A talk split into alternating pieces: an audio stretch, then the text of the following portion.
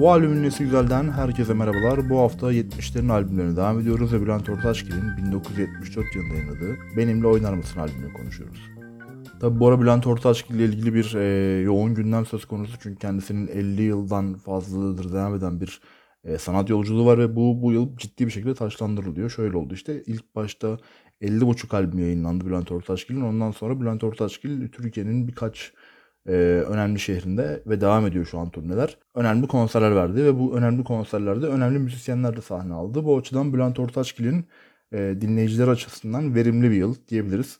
Ki bu konuda benim de güzel bir anım oldu. Bir gün gazetesinde şu an kültür sanat muhabiri olarak çalışıyorum. E, gazetecilik bölümüne geçerken en büyük motivasyonlarından biri e, sevdiğim sanatçılarla bir şekilde temas kurmaktı. Bununla ilgili e, en verimli anılardan birini Bülent Ortaçgil ile daha stajımın ilk haftasında yaşadım. O da şöyle oldu editörümüz Işıl Çalışkan'la birlikte söyleşiye gittik. Ondan sonra söyleşiden sonra bir de lansman bir de konser derken bir hafta içinde Bülent Ortaçgil ile 3 defa karşılaştık. Ve sohbet, muhabbet dolu özel günlerdi bunlar. Onun üzerine ben de neden özelde Bülent Ortaçgil'in benim oynarısın albümünü yazmıştım. Tabi bu Bülent Ortaçgil ile ilgili ilk yazı değil buradaki. Çünkü e, ikinci haftada Pencere 13'eni yazdım ki aslında neden özel yani şu an bildiğiniz haliyle Neden Özel projesinin ilk yazısı olabilir. Çünkü e, pentagram yazısı bundan çok daha önce bir zaman önce yazılmıştı. Esas formatı bulduğumuz yazı Pencere ölçeği oldu. E, o açıdan özel bir yazı çünkü yeni bir format, yeni bir şekil oluşturma konusunda bana çok yardımcı olmuştu yazıda e, kullandığım metotlar. E, ama Bülent Ortaçgil'in sol albümü değildi bu. Orada Fikret Kızılok'la Bülent Ortaçgil'in ortak çıkardığı ve efsanevi bir albüm söz konusuyken burada Bülent Ortaçgil'in kariyerinin daha erken kısmı hatta ilk albümü e, benim önemlisi sol albüm olarak e,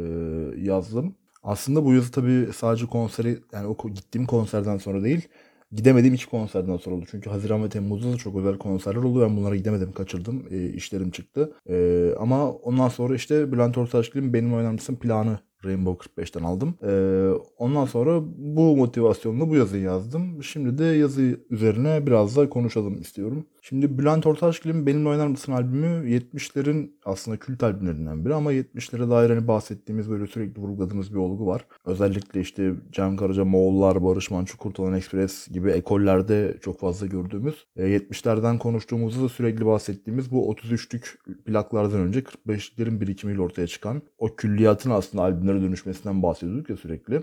Ama bu albümde e, bu durum kısmen var kısmen yok. Yani şöyle 1970 yılında disco müzikten yayınlanan e, Anlamsız ve Yüzünü Dökme Küçük Kız 45'li ile 1974 yılındaki bir numara plakçılık etiketiyle yayınlanan Olmalı mı olmamalı mı ve Şık Latife plakları. Bunlar benim önermesine albümde yer şarkılar. Ancak e, bunların dışında benim önermesine dahil olan parçalar sadece albümde dinlediğimiz şarkılar. Yani daha önce bir geçmişleri yok. Bu açıdan da oynar mısın için başlı başına bir albüm niteliğine yakın diyebiliriz. Çünkü o dönem bahsettiğimiz gibi bir de 74 e, bunun için erken bir dönem. Yani 78'de 80'de daha fazla albüm olarak e, ortaya çıkmış plak var. Yani direkt 33'lük konseptiyle yani baştan sona albüm olarak kaydedilip yayınlanan albümler var ama e, 74 bunun için biraz daha erken bir dönem çünkü 60'ların sonundan e, başlayan 45'lerin birikmesi ve 70'lerin başında albümlere çıkması ekolü çok güçlü hala o dönemde.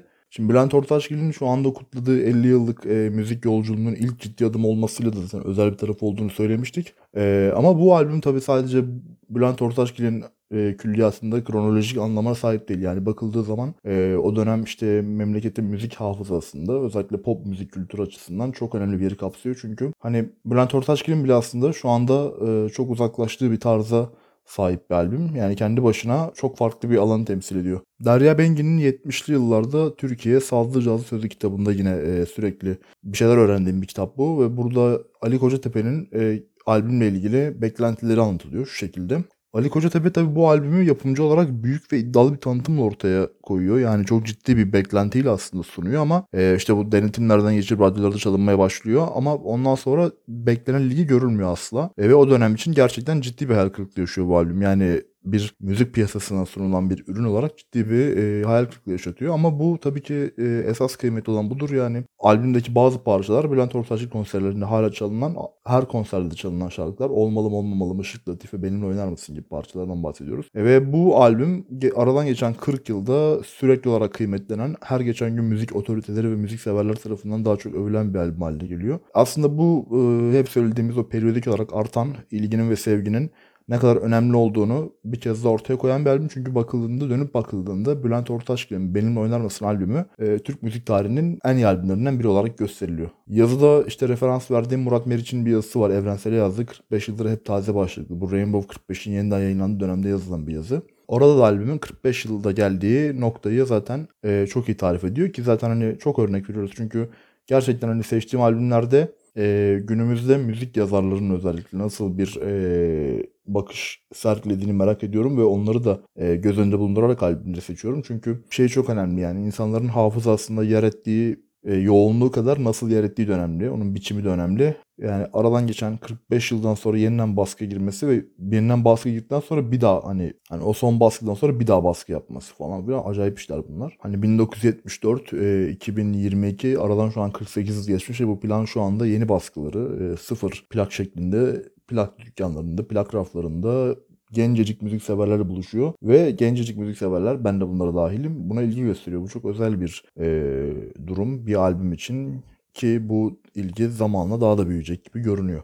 Tabi Bülent Ortaçgil'in tarzı çok farklı. O dönem için de çok farklı. Çünkü hani 70'lerin o genel e, müzik akımının, Türkiye'deki müzik akımlarının dışında kalan bir albüm. Herhangi bir noktayı konumlandırmak çok zor. Daha bireysel tarafı olan bir albüm. Yani bir kimlik kazandıracaksak albüme bir kimlik sahibi bir olgu gözüyle bakacaksak çok bireysel kalıyor. Çünkü böyle bir ekol yetişiyor 70'lerin başında, 60'ların sonu 70'lerin başında. Ve Bülent Ortaçgil'in akranları olarak tarif edebileceğimiz müzisyenlerin birçoğu orada birbirine benzer müzikler ortaya çıkarıyor. Yani Bülent Ortaçgil burada çok ıı, böyle hani mahallenin yalnız çocuğu gibi böyle e, naif ve biraz daha böyle kendi içinden gelen duyguları diğerlerine benzemeyen bir şekilde ortaya koyuyor. Hem müzik tarzı olarak hem e, söz olarak bu gözlemlenebiliyor. Aslında hani bu şey gibi bir şey albümün zaten satış rakamlarıyla ilgili yaşanan hayal kırıklığı belki bununla ilgili bir şey ama hani yalnız kalıyor. Onun kıymeti sonradan anlaşılıyor. Sonradan ortaya çıkıyor. Aslında onun o yalnızlık içinde diğerlerinden farklı kendine özel bir alan açtığı bir yerden sonra ortaya çıkıyor. Benim önerisi albümün bence buna benzer bir e, periyodik yaşanmışlığı var. Hani albümü dinlediğimizde ne bir ahkam kesiyor, ne bir slogan atıyor, ne bir öğüt veriyor, ne bir sistem ediyor. Yazıda da yazdığım gibi yani sadece naif bir şekilde ve tamamen kontrollü duygularla yani itidalli duygularla olanı biteni anlatan bir albüm yani. Söylemek istediğini söyleyen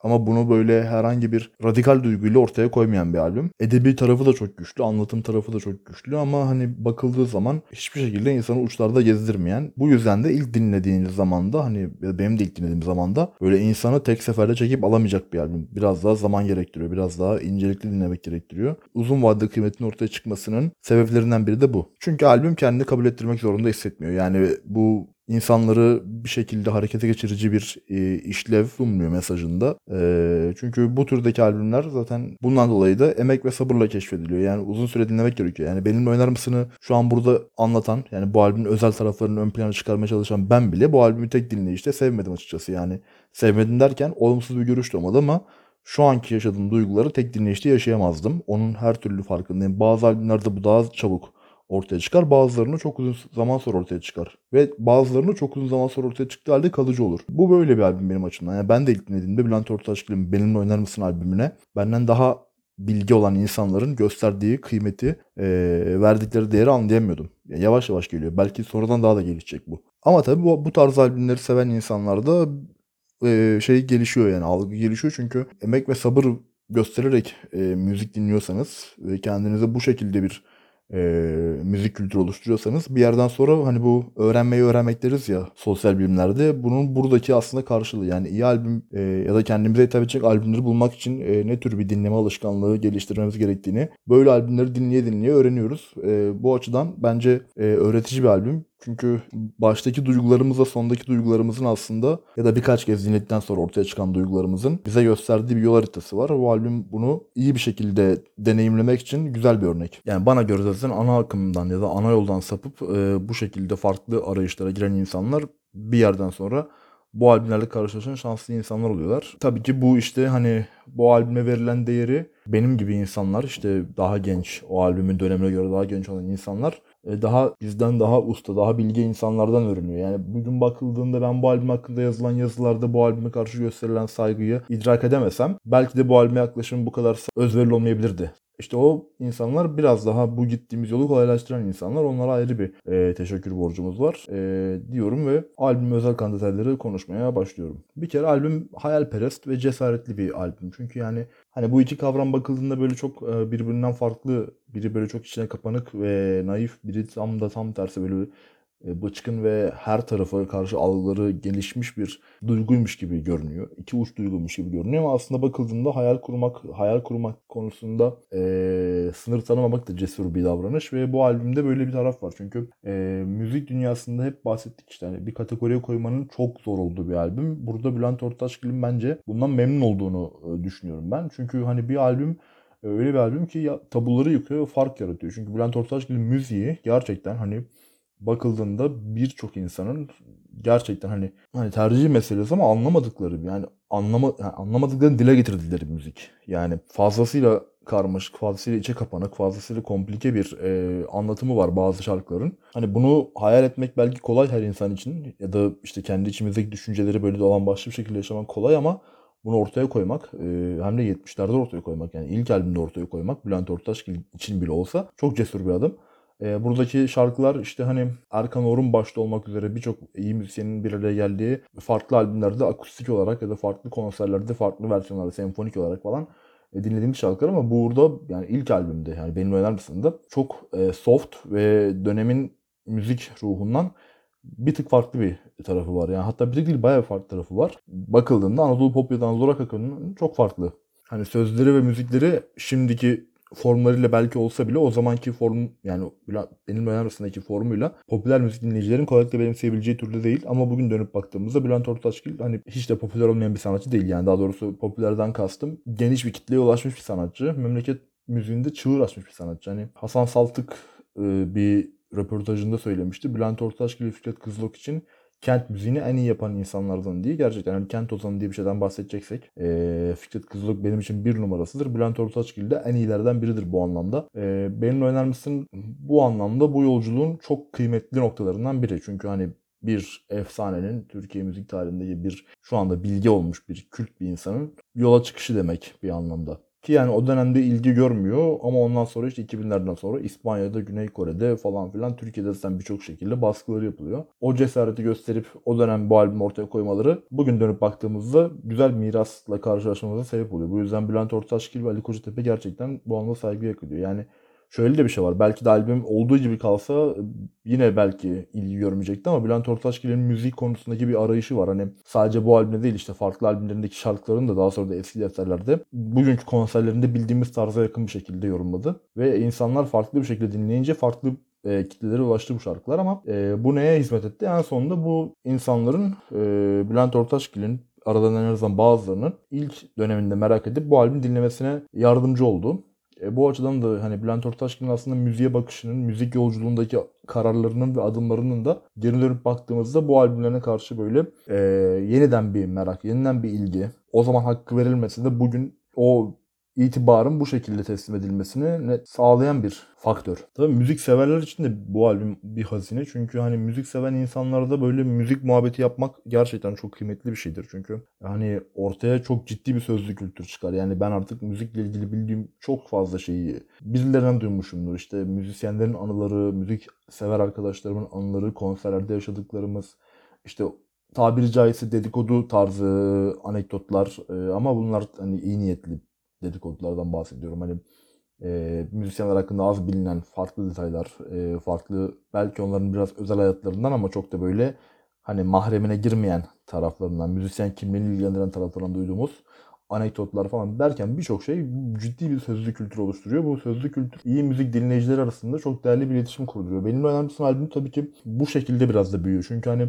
özellikle müzik dünya yani müzik severler arasında şey konuşmalar çok değerlidir. Kıymeti bilinmemiş albümlerin abi hani aslında bu albüm gerçekten kıymetli bir albüm ve zamanla kıymeti bilinmemiş şu anda artık değeri anlaşılıyor denildiğinde çok e, bu müzik severler için çok ilgi çekici bir şeydir. Bu albüm üzerinde böyle bir birikim var. Sözlü birikim var. Yani insan birbirine bu albümü anlatıyor. E, ekşi sözlükte geçiyor, Twitter'da geçiyor, işte yazılarda geçiyor derken bu albümlerin kıymeti bir kez bildikten sonra yani o değer bir kez arttıktan sonra insanların e, ilgi göstermeye başladıklarından sonra bunun geri dönüşü olmuyor. Çünkü bu sözlü kültür büyüyerek devam ediyor. Yani müzik severler arasındaki iletişim çok güçlü ve bu bileşik olarak artıyor. Yani bugün birden 2'ye ise yarın 2'den 4'e, öbür gün 4'ten 8'e gibi. Yani nicelik olarak tarif etmek gerekirse bu şekilde artıyor bu yerleşmiş bir efsaneye dönüşebilecek insanların zihninde. Çünkü şu anda görüyoruz hayatımızda gözümüzün önünde insanlar röportajlar veriyorlar, işte konserler veriyorlar. Sürekli karşılaşma ihtimalimiz var ama hani bu kadar ulaşılabilir oldukları zaman e, insanlar e, çok böyle şey yapamıyoruz. Bazen kıymetlerini göz ardı edebiliyoruz ama bundan işte 100 yıl geçtikten sonra belki de bugün konuştuğumuz, bugün canlı şahit olduğumuz müzisyenler bizim bugün 100 yıl önceyi andığımız gibi belki de çok daha güçlü bir şekilde çünkü bu teknolojinin daha ilerleyeceğini düşünürsek e, çok daha güçlü bir şekilde anılabilecekler. Bu açıdan hani bakıldığında aslında biz burada bir taşıyıcı rolü görüyoruz bu dönem müzik severler olarak. Yani bizim etkilenmemizi sağlayan bundan 10-15 sene önce bu albümü yazan, 30 sene önce belki bu albümü yazan insanların bize kattıklarını taşımak gibi bir misyon üstlenmekten keyif alıyoruz bugün. Ve bunu da e, yaparken iyi albümleri tercih ediyoruz yani doğal olarak e, ve sevdiğimiz albümler arasında benim önemlisine yer alıyor.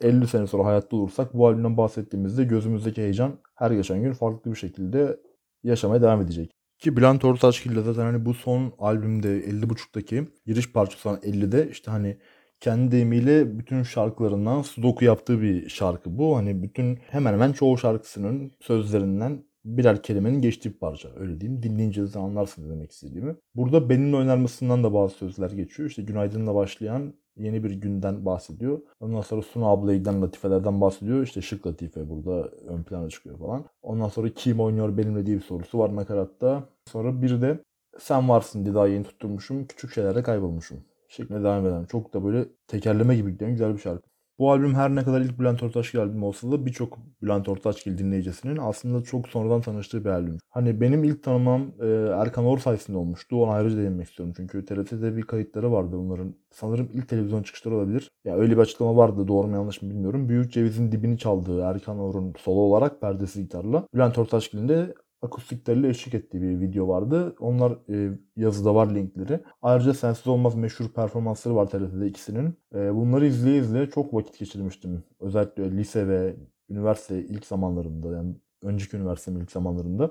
Hani gerçekten böyle gece saatlerinde yaz tatillerine geç yattığım zamanlarda çok vakit ayırdığım şarkılardı bunlar. Ee, ve ondan sonra işte Değirmenler, Pencere Önü Çiçeği, Fikret Kızılok'la yapılan albüm derken Bülent Ortaçgil'e dair e, fikirlerim ve dinleme deneyimim e, gelişti. Zamanla daha çok hakim oldum yaptığı parçalara ve benim oynar mısın bu noktada çok geç bir yerde benim e, alışkanlıklarımdan biri oldu. Ama işte bir yerden sonra o alışkanlık çok derinleşti ve şu an benim en sevdiğim albümlerden biri Benimle Oynar Mısın? Hani sadece müziğiyle değil kapak tasarımıyla, görselleriyle, şah, her şeyle şahane bir albüm. Ama işte Erkan Or'u vurgulamam gerekiyor. Çünkü benim için hani Bülent Ortaçgil müziğinin derinliklerine giden yol. Yani Ortaçgil ile tanışma vesile olduğu için Erkan Or'dan da geçiyor. O açıdan çok önemli ki bence Bülent Ortaçgil ve Erkan Or birlikteliği e, hani Türk müziğinin en şanslı e, birlikteliklerinden biri bizim açımızdan. Çünkü hani bunu Cem Karacamoğullar'da da söylemiştim. Bazı müzisyenlerin bir araya gelmesi gerçekten talih.